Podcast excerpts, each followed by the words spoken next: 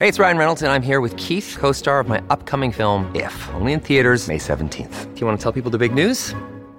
All right, I'll do it. Sign up now and you'll get unlimited for $15 a month in six months of Paramount Plus Essential Plan on us. Mintmobile.com slash switch. Upfront payment of $45 equivalent to $15 per month. Unlimited over 40 gigabytes per month. Face lower speeds. Videos at 480p. Active Mint customers by 531.24 get six months of Paramount Plus Essential Plan. Auto renews after six months. Offer ends May 31st, 2024. Separate Paramount Plus registration required. Terms and conditions apply if rated PG.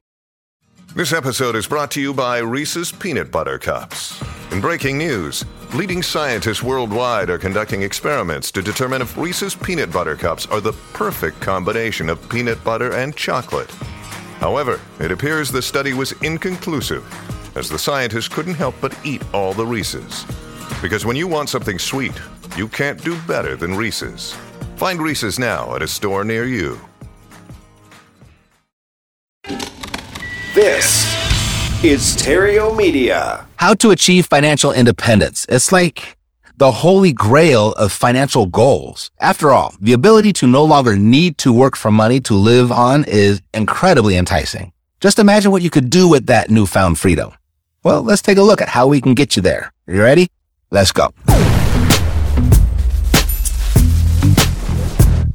Welcome to the all new Epic Real Estate Investing Show, the longest running real estate investing podcast on the interwebs. Your source for housing market updates, creative investing strategies, and everything else you need to retire early. Some audio may be pulled from our weekly videos and may require visual support. To get the full premium experience, check out Epic Real Estate's YouTube channel, epicrei.tv. If you want to make money in real estate, sit tight and stay tuned. If you want to go far, share this with a friend. If you want to go fast, go to reiace.com. Here's Matt.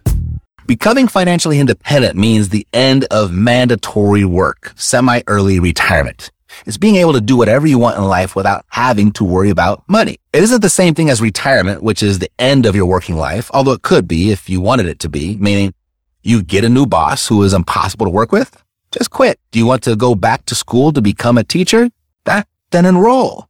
Do you want to spend a year traveling the world? Pack your bags. Do you want to start your own business? Start writing up a plan. That type of life is what I'm referring to when I mention financial independence. You likely won't get there overnight. Achieving financial freedom will take some planning, some discipline, and persistence. But it doesn't have to take as long as most people think. The willingness to make some sacrifices and the ability to stay focused on the goal will go a long way. For example, you may have to miss some vacations at first, might have to minimize the times you eat out or limit your shopping sprees, stuff like that. Maybe you take on a roommate, drive an old used car, sacrifices like those. But keep in mind, this is temporary. These types of sacrifices are front loaded. Don't give up what you want most for what you want now. And when you get to the sixth and final step on this list, you will be free while all of those people you've spent years envying are chained in place by a nine to five, credit card debt, car loans, and a huge mortgage. I mean, are a few years of sacrifices and some focused effort worth dodging the trappings of a successful life for a while? Good. Let's start now with six steps towards financial independence that you can follow to reach the freedom you've always wanted. First thing, identify your financial independence number. Financial independence happens once you have enough money saved and invested to never need to work another day in your life. The operative word, need. Although you might decide to work at a job you love, there is great freedom in knowing that you'll never have to work. A big part of the financial independence journey is determining just how much money you'll actually need to make this dream a reality. That number is your financial independence number the goal that you should strive for when you decide to seriously pursue financial independence. Although there are a few different schools of thought about how to calculate your financial independence number, I prefer to look at your last 12 months of expenses and just divide that number by 12 to give you your average monthly expense. Personally, I have completed my journey to financial independence and have retired early. Although that retirement didn't last long. I mean, at the age of 42, you can only watch so many movies, spend so much time at the gym and hit so many golf balls at the driving range until you get a little bored with life. Also, what I noticed, you end up doing a lot of that stuff alone because everybody around you is still working. So I still work. I enjoy investing in real estate. I enjoy educating and coaching people on how to do it successfully. And this YouTube channel and the podcast feed the creative sides of me. But at any moment, I could shut it all down, eliminate all of my business expenses, and my family and I could live an upper middle class life indefinitely. I've got the option to do that. And to me, that's the true definition of financial independence, of freedom. With all that said, it all started by dialing in what my financial independence number was first. Second thing, pay down debts that don't pay you back. Being debt free is thought to be a significant part of achieving financial independence, but I like to push back on that idea and draw a line between two different types of debt. We've got bad debt, which you don't want, and you should eliminate that ASAP. And you got good debt, which you should actually keep. Being debt free in society has long been thought to be a badge of honor, but to me, that debt free status can be a symptom of one's ignorance in how monetary policy, finances, and inflation in today's economy work. Without getting too deep into that, understand that bad debt costs you, like consumer credit card debt that you've used for food, clothes, and entertainment. Good debt pays you, fixed rate debt, that is, and the longer the term, the better. Specifically like asset affiliated debt such as a mortgage or mortgages, like education debt that has empowered you to earn more at what it is you do for a living like a business loan that frees you up to work on your business rather than in it. Bottom line, get rid of the bad debt, keep the good debt. In fact, consider how you can get more good debt and how you can put it to work. That's something you won't hear from Dave Ramsey. The better you are at managing good debt, the faster you'll reach your financial independence number. Number three, avoid lifestyle inflation. Lifestyle inflation is easy to justify and it can sneak up on you too if you're not looking out for it. If it goes unchecked, it can really slow you down and you might not even recognize that it is. For example, picking the right neighborhood to live in while you're pursuing your financial independence can be somewhat of a hack for you. Meaning if you choose to live in a lower income area, societal and peer pressures will have much less of an impact on your day-to-day decisions. Living in a nicer area, even if you can't afford it, can sabotage your efforts by eating out with the friends and neighbors an extra time or two per month. Or you recognize the neighbor across the street is packing up the family for a vacation and you start to develop travel plans of your own. Or you notice your next door neighbor's new car and now you start dreaming about your next ride. Sounds kind of like keeping up with the Joneses, doesn't it? Yes, that's exactly what it is. Consciously or subconsciously, we're wired to do it and it can be very expensive. So bottom line, watch your lifestyle decisions. Just because you can afford a first class plane ticket this month doesn't mean you should buy it. Number four, prioritize stashing money. You know, saving your money and making it a priority is advice that falls into the category of a no brainer. It's good to save money, right? Of course it is. But I'm going to push back on this time honored wisdom also and draw a distinction for you. You see, while traditional advice of saving money would allude to saving for a rainy day or saving for retirement, I would ask you to consider this. Rather than using the word saving, swap it out for stashing, meaning stashing money to deploy. Most people save money to park. And unfortunately, when you park money, whether in a savings account or a money market account or a CD, a certificate of disappointment, or even the stock market, your best case long-term scenario without taking on any extreme risk is going to be a single digit return, like less than 1% in your savings account maybe 2% in a long-term money market account. And if you or your financial planner has a knack for picking stock market winners consistently, you're going to be extremely fortunate if you achieve above 8 or 9% annually long term. So reconsider saving it in vehicles like that. And at the very least, allocate some, although I'd recommend all, by stashing your money for your next passive income play, such as an income property or multiple properties or an online business or putting it to work in digital assets in decentralized finance. And if you don't know what any of those are or how they will accelerate exponentially the achievement of your financial independence number, perhaps stash money away to first invest in educating yourself about them. You're not going to learn about these types of things, at least not in the current day through traditional education. So it's up to you to invest in your own continuing education. And that would be a good use of debt, by the way, too. The point here is rather than save money and park it, stash it, and drive it. Learn how to put your money to work for you and then do it. And if your money isn't earning at least double digit returns, I'd like to see triple digit, but if it's not producing double digit returns, consider it's not working. You work hard for your money and it should return the favor. Number five, reserve your money for what matters. And I want to emphasize here, don't sacrifice what you want most for what you want now. At every financial exchange, every transaction that you interact with, adopt the habit of asking yourself, does this matter? For example, I've got seven pairs of jeans in my closet right now. Do I need this new pair that I'm about to buy? This was a real struggle for me because I have an addiction for a few things. Sunglasses, red wine, and Air Jordans. As much of all of those things that I already have, it just never seems to be enough. And you likely have those types of things in your life too. I mean, you've got at least one. I know you've got one. And I'm not saying you can't indulge still, but exercise some restraint and do what most people won't do. And you'll soon be able to do what most people can't do and buy all that stuff that you want without being influenced by how much it costs. I enjoy my Air Jordan purchases much more these days because I'm not worried about how I'm going to pay for them. Number six, boost your income. The savings you create or the stashing of money that you build must come from the difference between your spending and your investing. Although there is more to be said when you're coming out of the gate for reducing your expenses, it can have a big impact right away. But unfortunately, there's a limit to how low you can cut your expenses frugality will only get you so far. At some point, you'll have to look at the other side of the equation and boost your income to increase your stashing. So the first place to look, your day job. I mean, when was the last time you asked for a raise? Perhaps it's time again. And if you get a rejection from your boss, they say, no way. Well, being an employer myself, I can tell you why. And this can be a tough reality to face too. You ain't worth it. Not you personally, but you professionally to the business. I mean, I'd love to pay my employees more money if they made me more money. Now that you know that, think about how you can become more valuable to your boss so that they have to give you a raise. How can you make the company more money so they can give more of it to you? Do you need to do more than what you're paid for for a while? Do you need to learn a new skill? The market will pay you exactly what you're worth. And that's determined by what you do, how well you do it, and how difficult it is to replace you. Perhaps you fill a role at your company that doesn't necessarily tie directly to revenue. Maybe you start looking at other positions within the company that you might be able to take on and get really good at it. Become so good that they can't replace you. So that's the first place to look, where you currently work.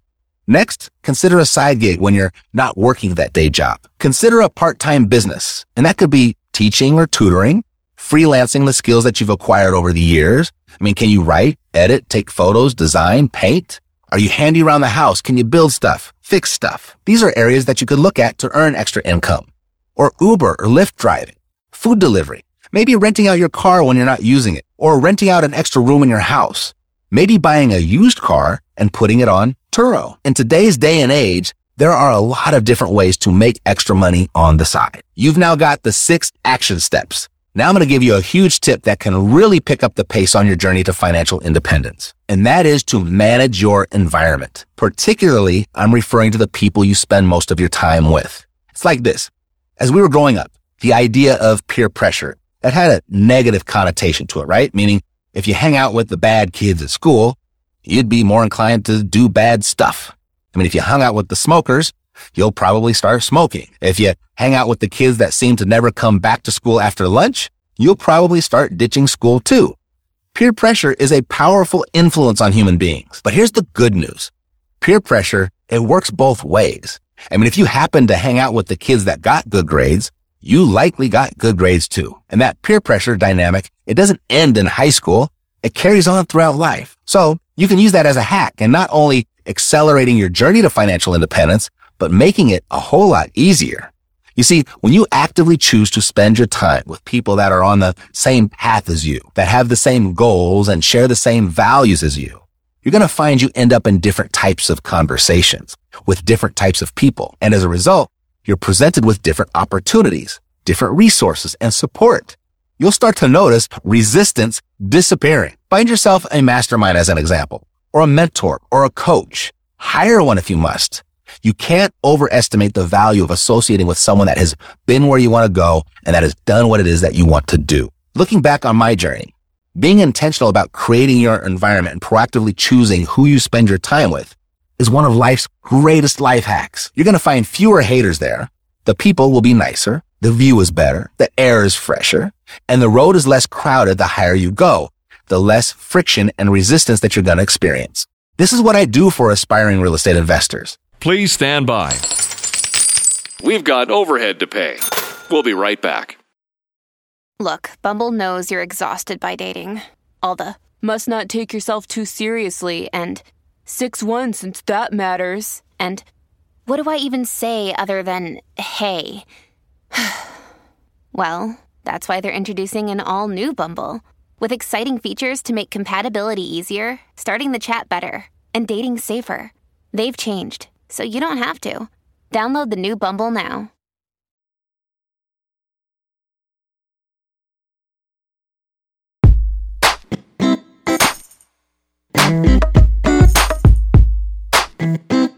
Remember that person that gave up on their real estate investing dreams? Neither do I. Let's keep going. Back to the show. Today, I'm going to do something a little bit different. I'm going to talk about passive income in the digital age, as that's uh, very much, you know, the subject of this show being passive income. What we talk about here, because it's, you know, kind of the essence of retiring early. Retiring early can really come as a result of, I guess, three different options, three primary ones. One is is minimizing your life to a, a point where it costs barely anything to live. Seems to be pretty popular these days, minimalist. But who wants to do that, right? Life is too short to, to live that way, in my opinion. Two, you could also win the lottery, and that could be the literal lottery, or it could be yeah, proverbial lottery, I guess. Proverbial, I don't know if that's the right word. But I mean, you could be born with an amazing talent for sports, or an amazing talent for music, or got an amazing brain and you invent the next thing that's going to change the world. Like that's another way that you could do it. Or three, you could create passive income. And, uh, real estate has always shown to be the most likely vehicle for most people to make that happen. It's created more wealth for more people than anything else. It's still tough, right? It's still challenging. But, uh, if you want to kind of put the odds in your favor and that's your goal, that's going to be the best shot for you, the best place for you to be able to make that happen recently people that's really multiplying people's returns on their passive income is this exit strategy of short-term rentals. So we're going to talk about that a little bit today. And then there are some new options emerging in the digital currency world. So we'll be looking at generating passive income with cryptocurrencies as well. That's some other cool stuff too. I think you'll really enjoy it. So my guest today, I do have a guest and I met this person on Twitter. I've never met anybody on Twitter before other than tweeting but never met anybody in real life. And uh, we just met a few minutes ago for the very first time. But I reached out to him directly because, you know, the world of entrepreneurship, unless you came from a family of entrepreneurs or you belong to some sort of organization, it can be a rather lonely world. And, you know, if your family is not the entrepreneurial mindset, they might flat out think you're crazy.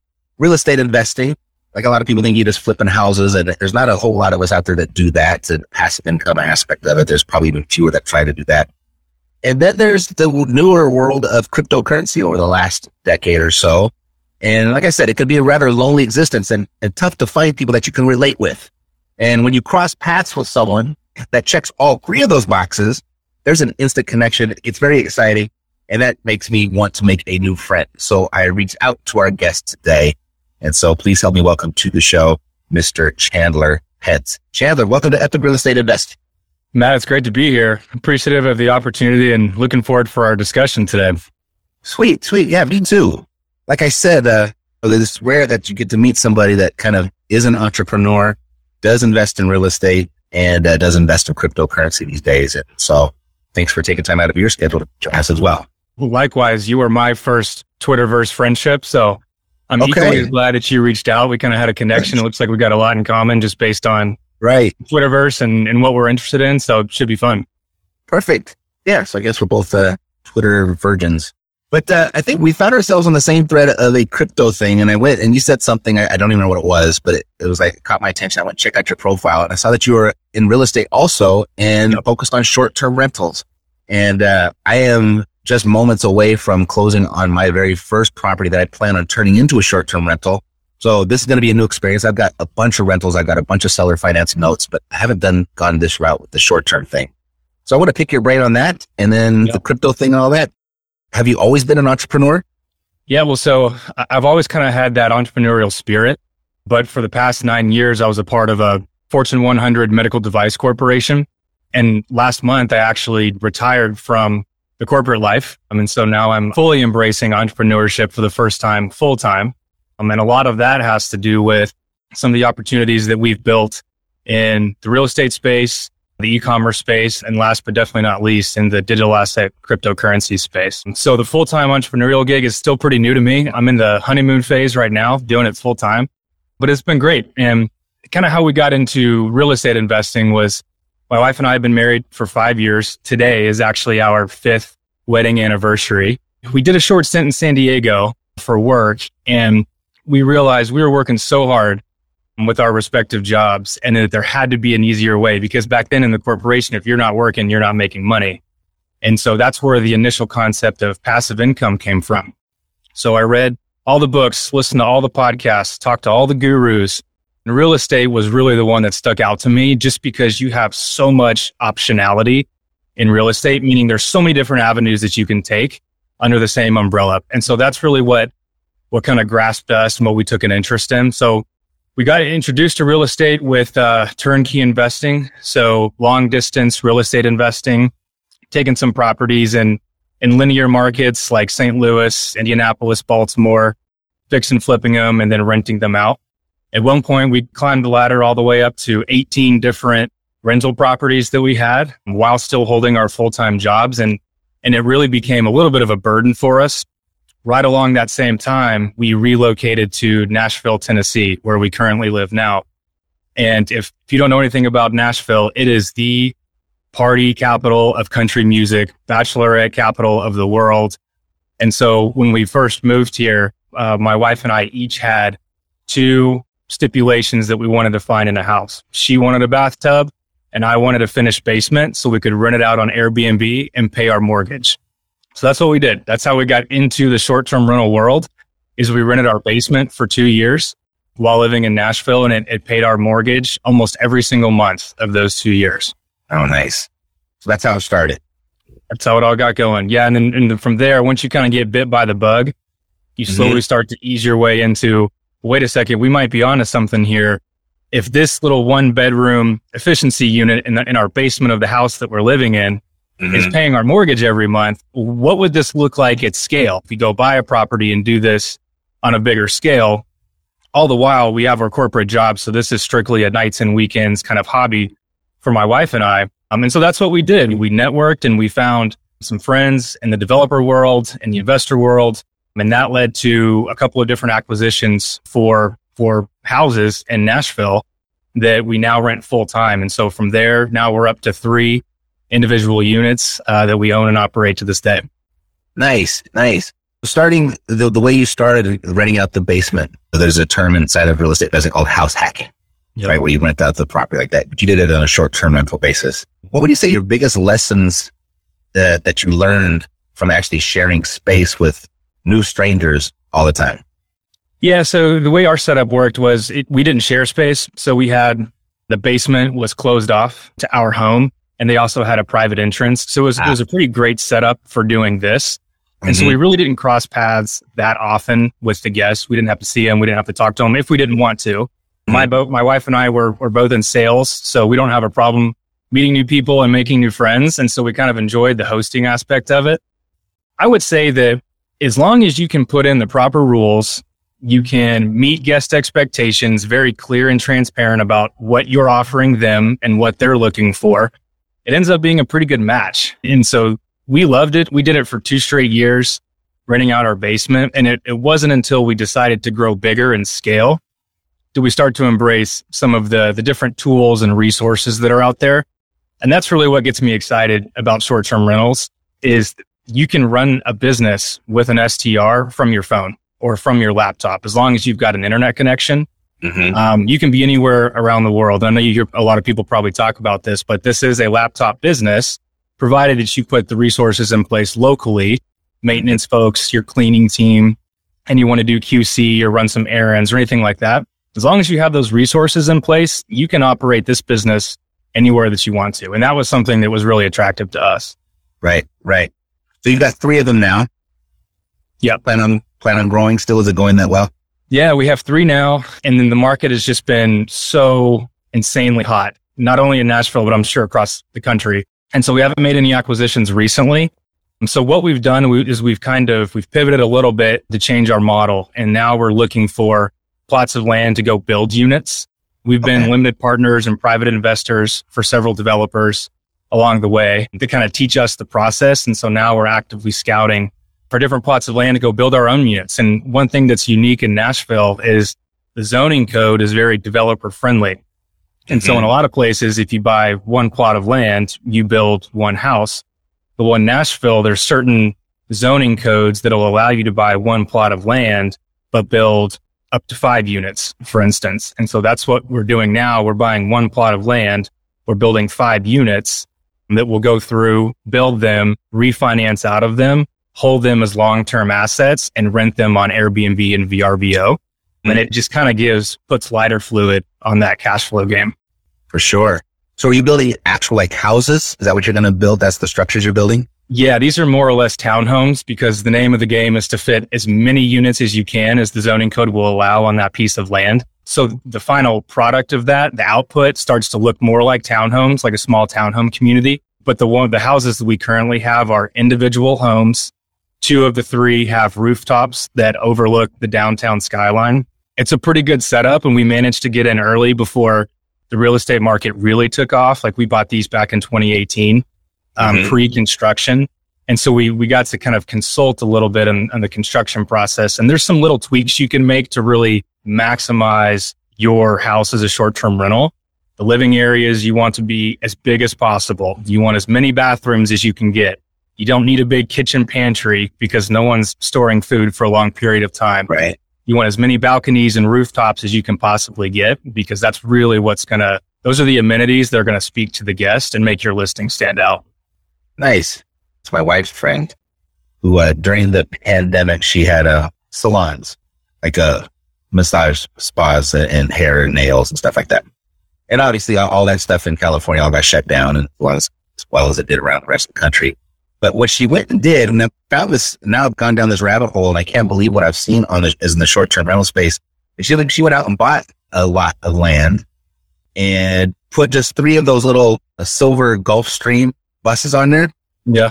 And so she just has three of these parts. And then she put, she, all she built was, um, a water facility and, and like a community bathroom in the middle of this little, like, you know, it's almost like a, uh, uh, like they've circled the wagons with these Gulf Uh-huh. streams. Yep. And she is booked for like six or seven months. Like there is no vacancy. And it's remarkable of what, what people will go out there and, uh, how little of an investment it can take and how much demand there is for something like that. Yeah. There's so much room for opportunity. And it's kind of the same way that you and I met on Twitter and got to talking about some of the stuff that we're interested in and that we're doing mm-hmm. in our own entrepreneurial journeys. If you just put yourself out there, then the right people are going to find you guaranteed. And so it's the same thing as if you list something that's unique and it has great amenities and it fits a need for what guests in that particular area or city are looking for, they're going to find you and you'll have a successful investment with that. So it's more or less matchmaking at the end of the day. So you brought up something that would be considered getting involved in this is, is important. That every kind of state, every little city has their own little regulations and guidelines. There's not some sort of universal law that, that regulates the short-term rental space. Yep. Here in Vegas, it's, you know, you can't be closer than 600 feet to another short-term rental. So now you have to go out and go to their little map to find out where all the short-term rentals are blocked. And then you can't be in the side of an HOA, which eliminates about 60% of the city. And then like what you just said, like you can't put something on wheels, right? And then, Yep. uh, which is really weird. And, and Tennessee, I would think that would be like a perk. that would be like a bonus thing or incentive to Yeah. who doesn't want to rent a covered wagon inside of Memphis or Nashville, Tennessee. So yeah, you got to look at those types of things. For someone like myself, that's I'm getting ready to I'm just going to buy a standard, going for a two bedroom, two bath, because I had a friend that kind of warned me, and maybe you could share this, your thoughts on this, but kind of where like you don't really want to go for two day or three day rentals. You want to kind of demand a four day minimum type thing because uh, it kind of eliminates the party atmosphere and the, the typically attracts a nicer tenant, stuff like that. If you notice those types of things too. Yeah, we definitely have. And I would argue that's also market specific. So our big days in Nashville are Thursdays through Sunday. So Thursday through Sunday are three night minimums for us. The rest of the week are just two night minimums. Uh, we get some business travelers, some families that come in during the week, but by and large, our busy time of the week is Thursday to Sunday. And so that's our sweet spot. And we know exactly how to market around that. And so we also go acquire properties that will fit that same dynamic. So we know the target demographic that are coming to Nashville. It's typically eight to 10 to 12 people as a part of a group, bachelor, bachelorette party, reunion, birthday party, girls trip, that sort of stuff. So we buy three and four bedroom units. In mm-hmm. Nashville, they do have occupancy restrictions and it's a formula. So it's two times the number of bedrooms plus four. That's as many people as you can have. So a three bedroom unit can have an occupancy max of 10 people. Okay. Four bedroom unit can have 12. So we know that 12 is the maximum that any listing in Nashville is allowed to have. So what we did was we went and built two units side by side. And so we're not skirting the regulations. We're still playing by the rules that are in the playbook. But what mm-hmm. we do is we have those two individual listings that are side by side. And then we also have what we call a combo listing. So each listing can accommodate 10 people. The combo listing can accommodate 20 people. And so that's another way that we differentiate ourselves from the marketing perspective Okay. to bigger groups coming into town. So little creative things like that, I think are, are always good to try and find. The space is getting more and more saturated be, as more and more people find out about short-term rentals and especially post COVID, people don't want to go to kind of a sterile hotel room where everything looks and feels the same. They want a different dynamic. They want common space and these larger homes can give them that. So we're definitely seeing an uptick in demand, not only present day, but also our booking lead time is getting further and further out, which is, I think, a great thing to see, especially post COVID where people are getting revenge travel and they're packing up their families and they're coming down to Nashville for a good weekend of country music and honky tonks. Yeah, it's, it's been good. And it's, it's glad to see the travel pattern starting to come back. For sure. Is that primarily your clientele, like the, the vacationer, the, the tourist sightseer Yeah, type thing? typically. I mean, that's probably 90% of the folks that we host, families, groups of friends coming in from, you know, a, wide array of different life events, anywhere from birthdays to anniversaries to the weddings and bachelorette parties. So everywhere in between. Right. You, you said the word marketing a few times. And so when it comes to once I am done with my property or I- once I, I own it and I'm going to go ahead and put it up there, is it as simple as just putting it on Airbnb or VRBO? Or is there more that you have to do with regard to marketing? Yeah, there's a lot of thought that needs to go into it because if you consider every real estate investor that has a long-term rental, ideally they make cash flow every month. Well, if they look over and at their short-term rental friend and they're making 3x that cash flow, which in our experience, that's been about the ratio, the rule of thumb, 3x right? short-term rental income to long-term. And they say, well, I'm going to put my property on Airbnb and VRBO and they list it up there and it looks like every other one that's in the market. Nothing really stands out about that. So mm-hmm. what we have tried to do and kind of learned how to do is tell a story with your listing. So you've got your photos, tell a story with your photos, get your professional photos. Don't take them with your iPhone. Sure, you can, but if you want to really stand out from the rest of the crowd, differentiate yourself, get professional photos done. Get an interior designer to kind of spruce up your place, make it look funky and cool because the whole idea is to get people to stop scrolling once they see your headline photo and say, mm-hmm. I want to stay at that place. Like those covered wagons, you show the inside of it and you think, I want to stay at that place. That looks really cool. Right. So photos are critical. The listing itself, you want it to tell a story. So that inherently is marketing. You're marketing on the OTAs, which are just the online travel agencies, Airbnb, VRBO, booking.com. There's a whole laundry list of them. You want to be listed on as many as possible, but you also want to have an efficient way to manage each one of those. And so that's where we started discovering some different software tools. So one software tool, is you gain more and more listings, it, it becomes a little bit of a nightmare to try and you coordinate all the different calendars. Is is called the PMS, Property Management System, and mm-hmm. that's kind of your centralized hub for your operation. All of the information, pictures, descriptions, reviews flows through your PMS. That's also a really efficient way to communicate with your guests. Different PMSs are out there. They all have different pricing structures. The one that we use is called OwnerRez for owner reservations. It. And we've been beyond pleased with how it's worked out. It's nimble, it's flexible, and it, it kind of gives you a central reservoir to look at your business in a snapshot and then take action from there, whether it's updating pricing, communicating with guests, changing up your listing description, things like that. So on the marketing front, you'll list them on the OTAs, your big box travel sites. what we've started doing, and this was our COVID hobby project, was we created our own website and now we're marketing pretty heavily to generate direct bookings from guests. Okay. As a direct result of what happened during COVID. In March and April of 2020, we were in the thick of it and the world was ending is what it felt like.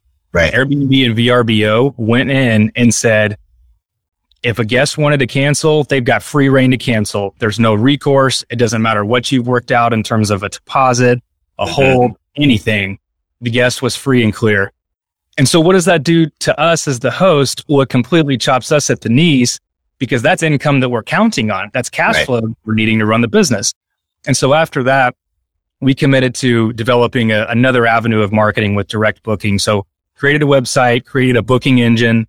And so now we're slowly but surely collecting guest email addresses so that we can market to them in the future.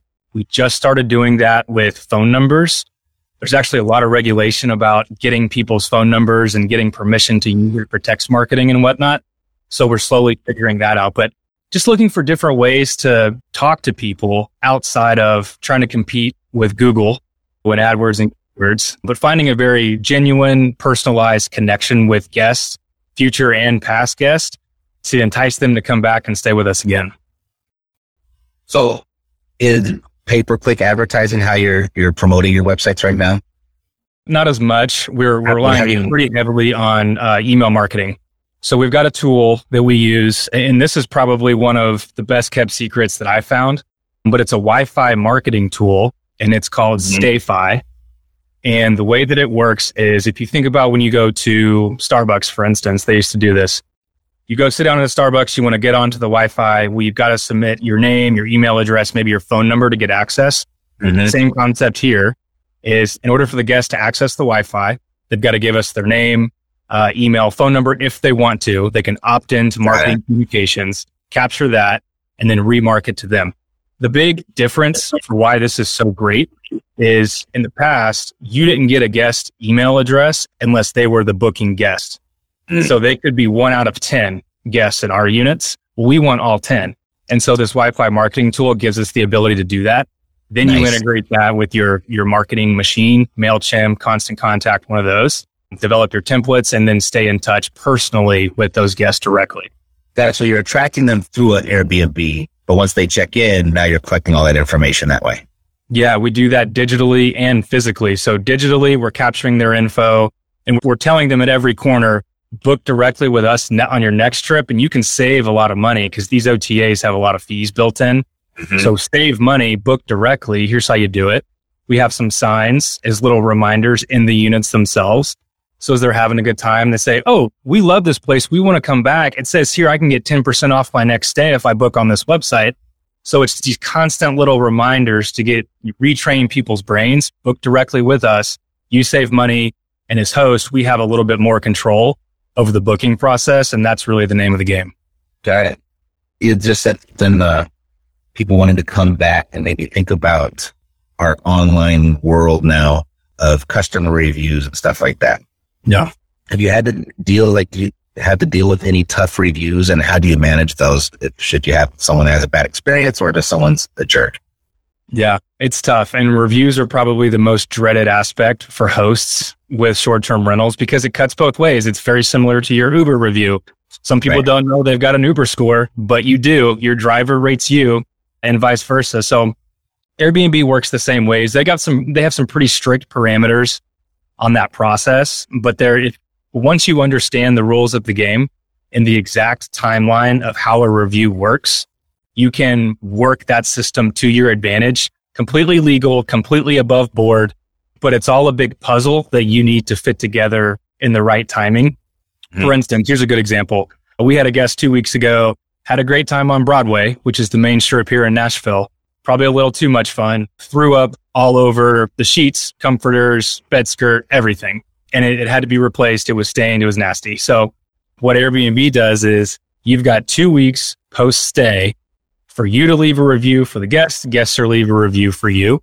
So Uh-huh. our MO is we don't leave a review first because typically if a guest leaves a review for you, it's positive. Most people don't go out of their way to leave a negative review. And if they do, you already know about something that happened and you should be actively mitigating that at all cost. So, and then after that, once the guest has reviewed, then you can charge them for those items. That's a little trick that we learned because if you charge them first, the review will likely not be as mm. good or good at all. And we found that Airbnb and VRBO are not your friends. They're great platforms and they're great at what they do. But when it comes down to a guest who's paying more of the percentage of the booking fee than you are as the host, who do you think they're going to side with? They're going to side right. with the guest.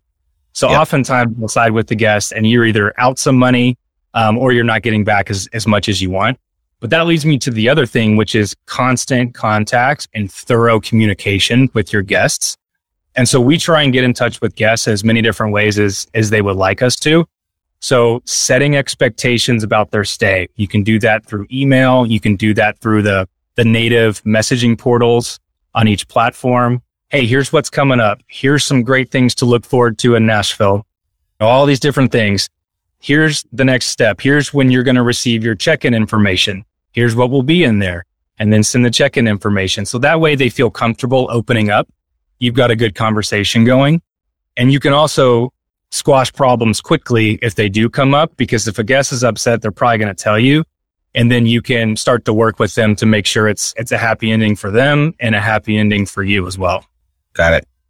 So you just mentioned a lot of stuff. Are you, you in communication a lot with your guests or is this all in an automated system? The great part about this is, and this is how we were able to run a small short-term rental business with corporate jobs is 95% of this business can be outsourced and automated. And so that's what kept us above float. I'm a millennial by nature. And so I'm on my phone a lot. I'm on my laptop a lot. COVID accelerated this digital world that we live in with Zoom calls like this one. And so everything you can do, you can set up online. In most areas, you can automate them from pricing adjustments to guest communication to scheduling the cleaner, scheduling a maintenance man, and everything in between, you can completely automate and outsource to where you're, we have three properties and I spend no more than 30 minutes a day in our business. And that's just because I like it. I mm-hmm. like communicating with the guest if I need to. I like to know what's going on because we pride ourselves on, on offering a really great guest experience. We think that's one area and feedback is from guests has been, Hey, you guys offer a great experience from start to finish. It's not just, putting up a cool listing with some cool photos and then it, it kind of falls flat. We try and wrap our arms around the whole process. So mm-hmm. from the instant they reach out and say, Hey, we're interested. We got a couple of questions about your place. Being very thorough, communicative, transparent, um, and having good customer service to the very end. Sure. And what we'll do at the very end is once they check out, we'll say, we don't ask for five star reviews we kind of approach it with a little bit different angle because you're not supposed to ask for five star reviews. I know a lot of people probably do, mm-hmm. but just in following that guideline, what we'll say is, Hey, we hope you enjoyed your stay. If for any reason you feel like you can't give us a five star review, please let us know. We'd love to hear from you. We're always trying to improve the guest nice. experience. And that's the last automated message that goes out the day that they depart.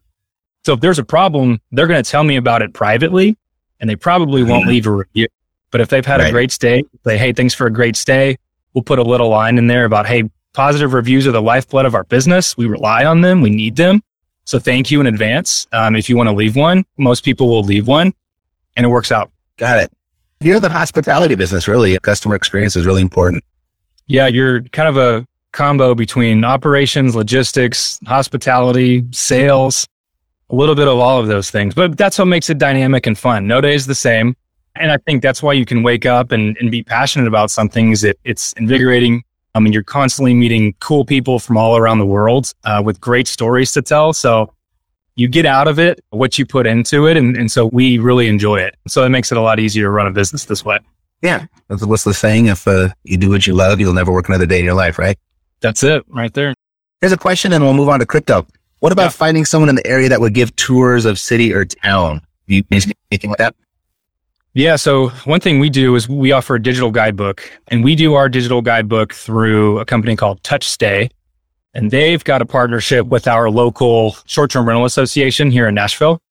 And it's cool what they do. So kind of building on this question, if you're looking for someone to do a wine tasting tour, a bourbon tour, some type of tour or activity around town, you can go out and build relationships with those people. And, and so what this digital guidebook will contain is not only all the information about your, your house, local things to do, but we can also connect them with some discount codes or different local offers that we've kind of prearranged ahead of time to say, Hey, if you go to this particular tap room, you can get 10% off by mentioning the name of our company.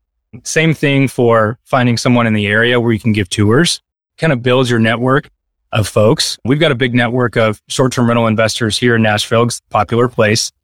And the Facebook group is always chiming in with different kinds of ideas and suggestions and questions. Oh, nice. What to do. This guest has this request. Where can I take them? So it's cool how the community rallies around it. Technically, they're competitors, but a rising tide lifts all boats, right? So the more that we can help other people, we'll feel like that comes back to, to help us as well. So it's knowing your market really well, knowing resources in your market because you're not going to have all the answers. But mm-hmm. if you know who to go to uh, and who to contact, you can definitely set up tours um, for the guest, and that's a great way to to continue that guest experience. Perfect. Last thing I was just thinking about this, and I thought about this a minute ago, was when it comes to the short-term rental business, it's like the regulation, the legislation, it's a little bit of a moving target. It looks like it's evolving and it's rather volatile either one way or the other. This is how you stay in touch with that. And it's, I, I, guess it's your responsibility to know the rules. Is it through your communities and stuff or is this Airbnb? Do they go ahead and they give you an idea of what's changing, anything like that? Yeah, it's a little bit of both, but it's mostly the community. So it's, it's really going to be your local short-term rental association. Most mid to large cities will, will have meetup groups, Facebook groups.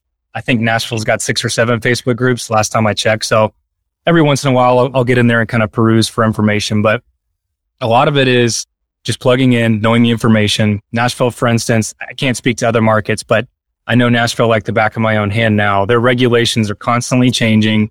The short-term rental groups are, are constantly butting heads with the hotel lobby because we are in direct competition with them. Sure. And whether it's different ruled regulations, zoning, ordinances and whatnot, there's always something developing. So you, you do need to learn your zoning code, what's allowed, what are the rules to the process, and as long as you're playing by the rules, it's a good thing because you're providing tourism, you're providing taxes for the city, income from the city. I don't think cities will ever ban short-term rentals outright because they make too much money off of them. You follow mm-hmm. the money to understand how the government will want to work, but you need to be familiar with them. By no means you have to be an expert though. Got it. Cool. Thanks for that.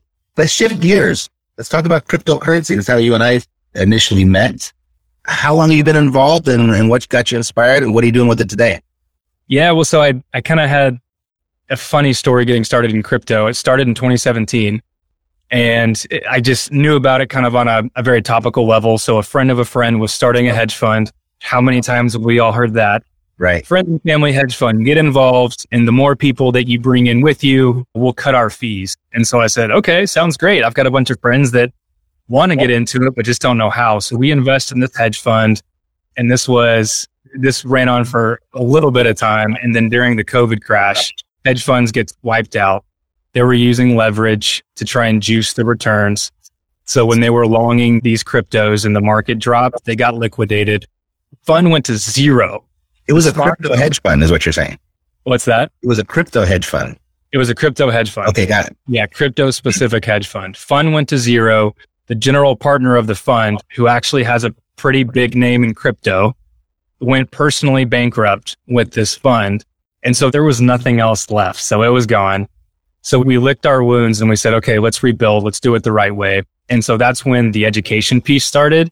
And by far and away, that's what crypto has to be built on is mm. education and just understanding what it is, why it has utility, why it's important, and why a lot of people think it's got a really bright future for what we're doing. So that's kind of how I got into it. And then the education piece led into dabbling in a, in a bunch of different things before I kind of found my, my niche and my sweet spot, which is mm-hmm. exactly where you and I met on Twitter. Mm-hmm. Right.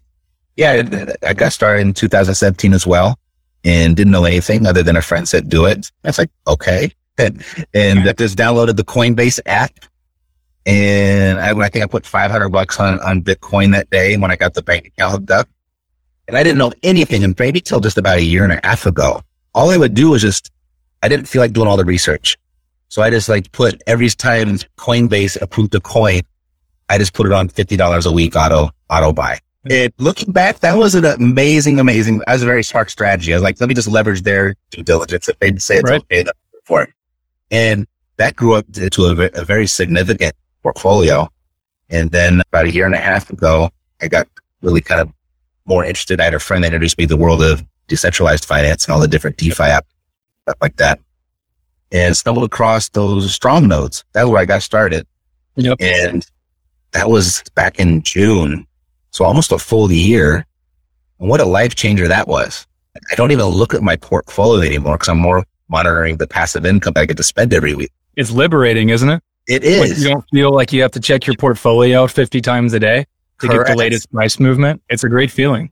Yeah. And, you know, if I was confident enough that these nodes would be there as long as my real estate, as long as my property, I'd probably quit real estate.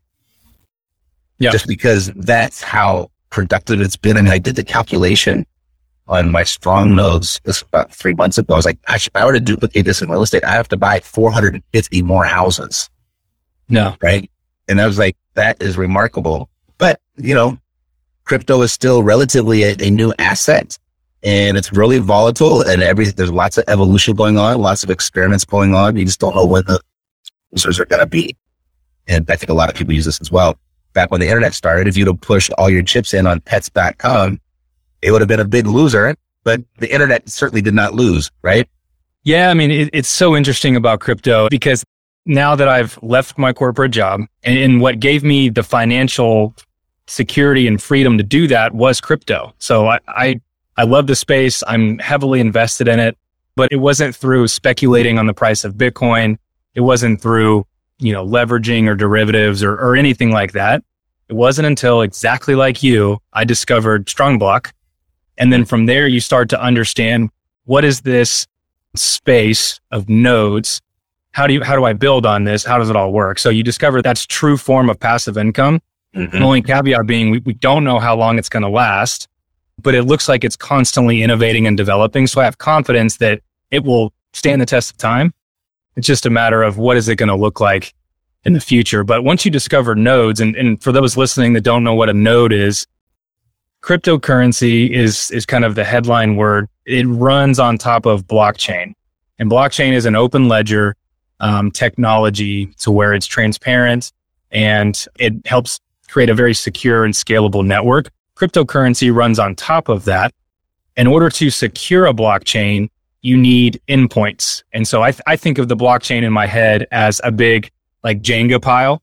Every time a new block goes in, that's a new little Jenga piece. But in order to secure those blocks, you need what are called nodes. And so nodes are endpoints that facilitate the transfer of data, secure the network, and, and make it run hyper efficiently. In order to set up a node, you have to submit, contribute capital of that native blockchain token.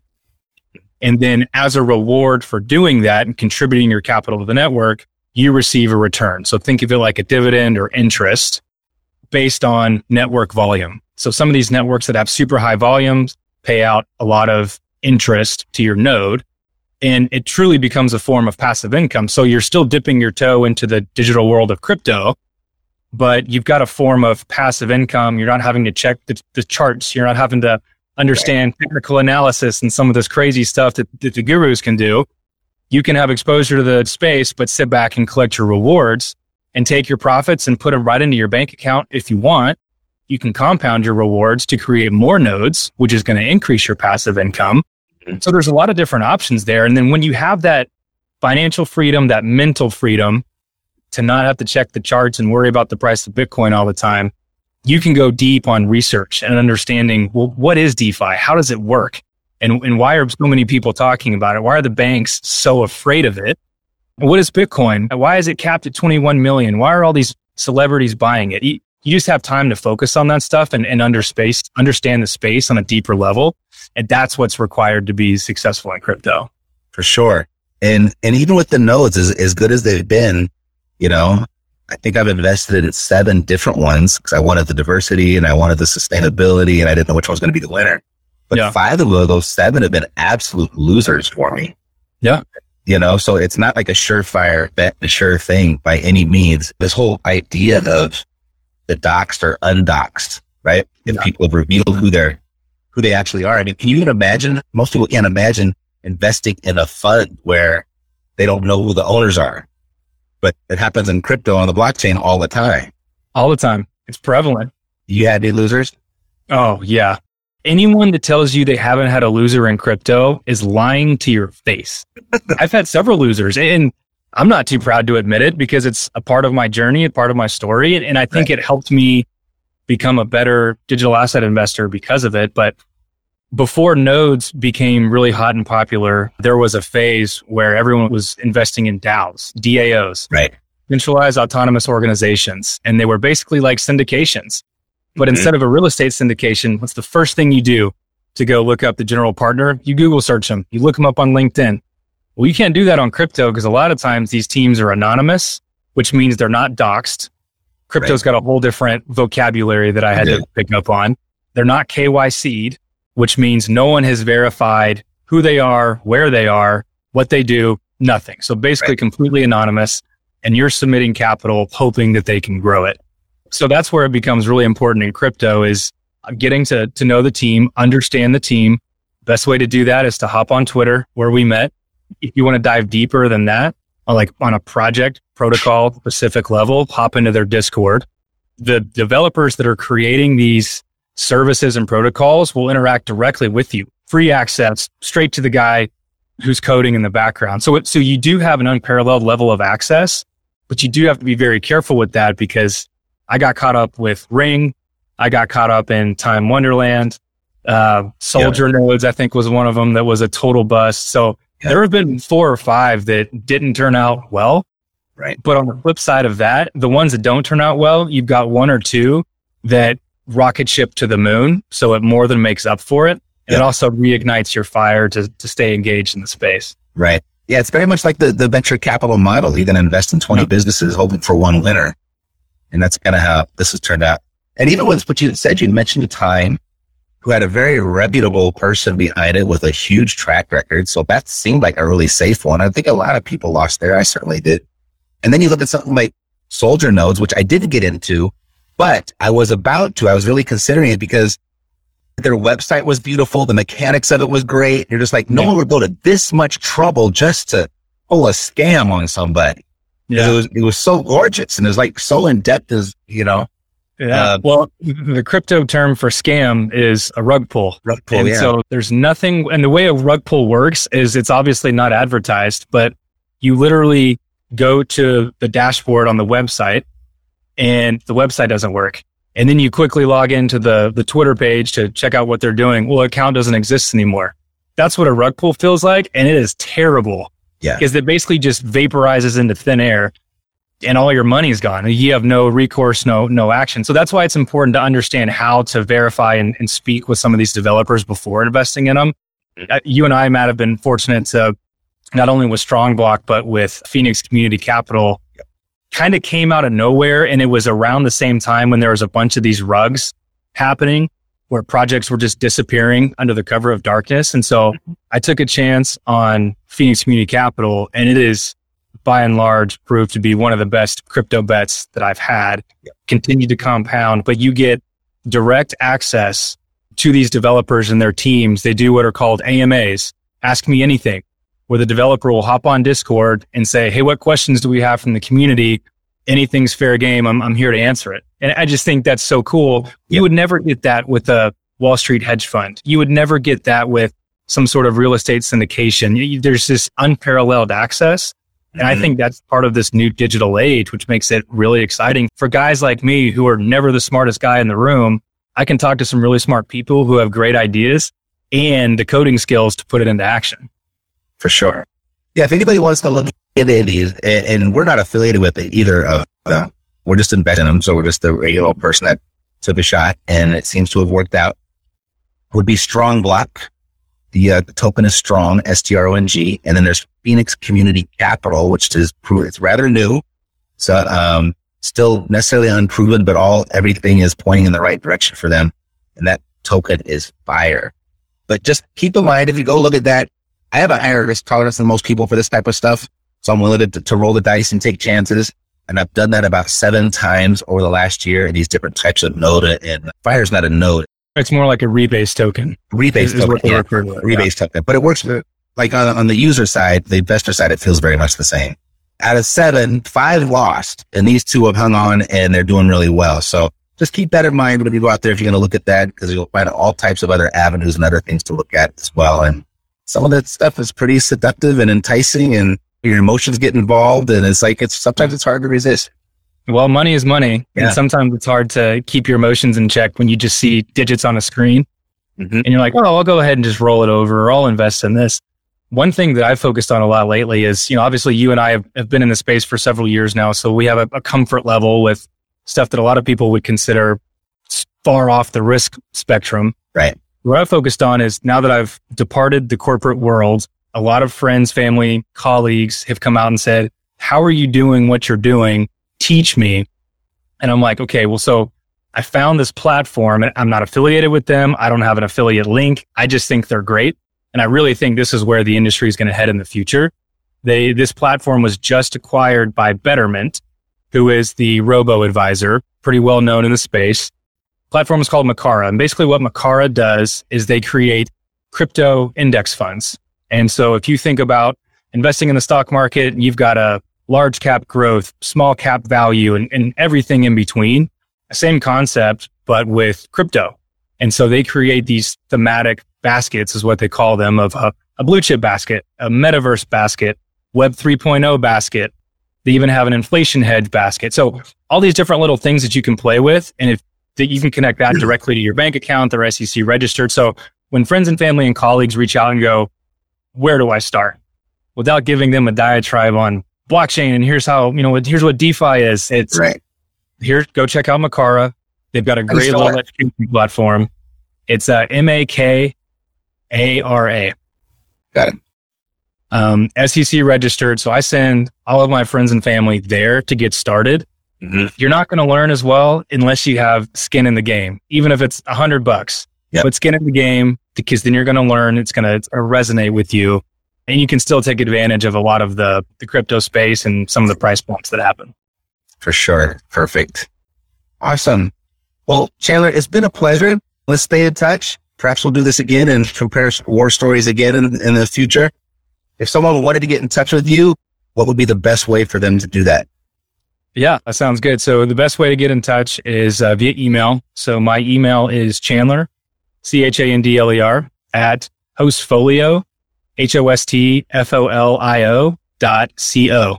And Hostfolio is the name of our short term rental brand in Nashville. So that's the quickest and fastest way to get in touch. But Matt, thank you for the opportunity. I feel like I've had a lot of people and mentors in my past that have paid it forward and poured into me and given me opportunities that I probably didn't deserve. So just getting to talk about some of the cool things that are out there, expecting nothing in return. And, you know, if we can uh, click the light bulb on for at least one person, I think that's gratifying to me because there's a lot of cool opportunities out there and financial freedom awaits on the other, other side of it. For sure. It's a remarkable time that we get to live during this period right now because, uh, you know, there, there's so many opportunities available and so much to choose from that, uh, sometimes it doesn't feel like we're living in the real world. Like it doesn't Because half the time we're real. not. You're starting to talk about the metaverse, and I don't know if you consider that the real world or not. I know that's another thing I want to talk about is investing in real estate inside of the metaverse. So maybe for another time, but I, I really appreciate you taking time out. And it was nice meeting you and, uh, we'll stay in touch. yeah, that sounds great, Matt. Thanks for having me. We'll talk soon. And that wraps up the epic show. If you found this episode valuable, who else do you know that might too? There's a really good chance you know someone else who would. And when their name comes to mind, please share it with them and ask them to click the subscribe button when they get here and I'll take great care of them. God loves you and so do I. Health, peace, blessings, and success to you. I'm Matt Theriault, living the dream. Yeah, yeah, we got the cash flow. You didn't know, homeboy, we got the cash flow.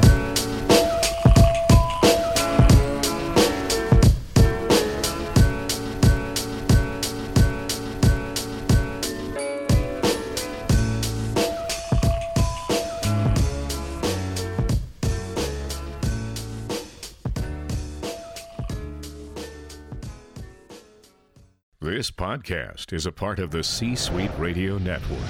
For more top business podcasts, visit c-suiteradio.com.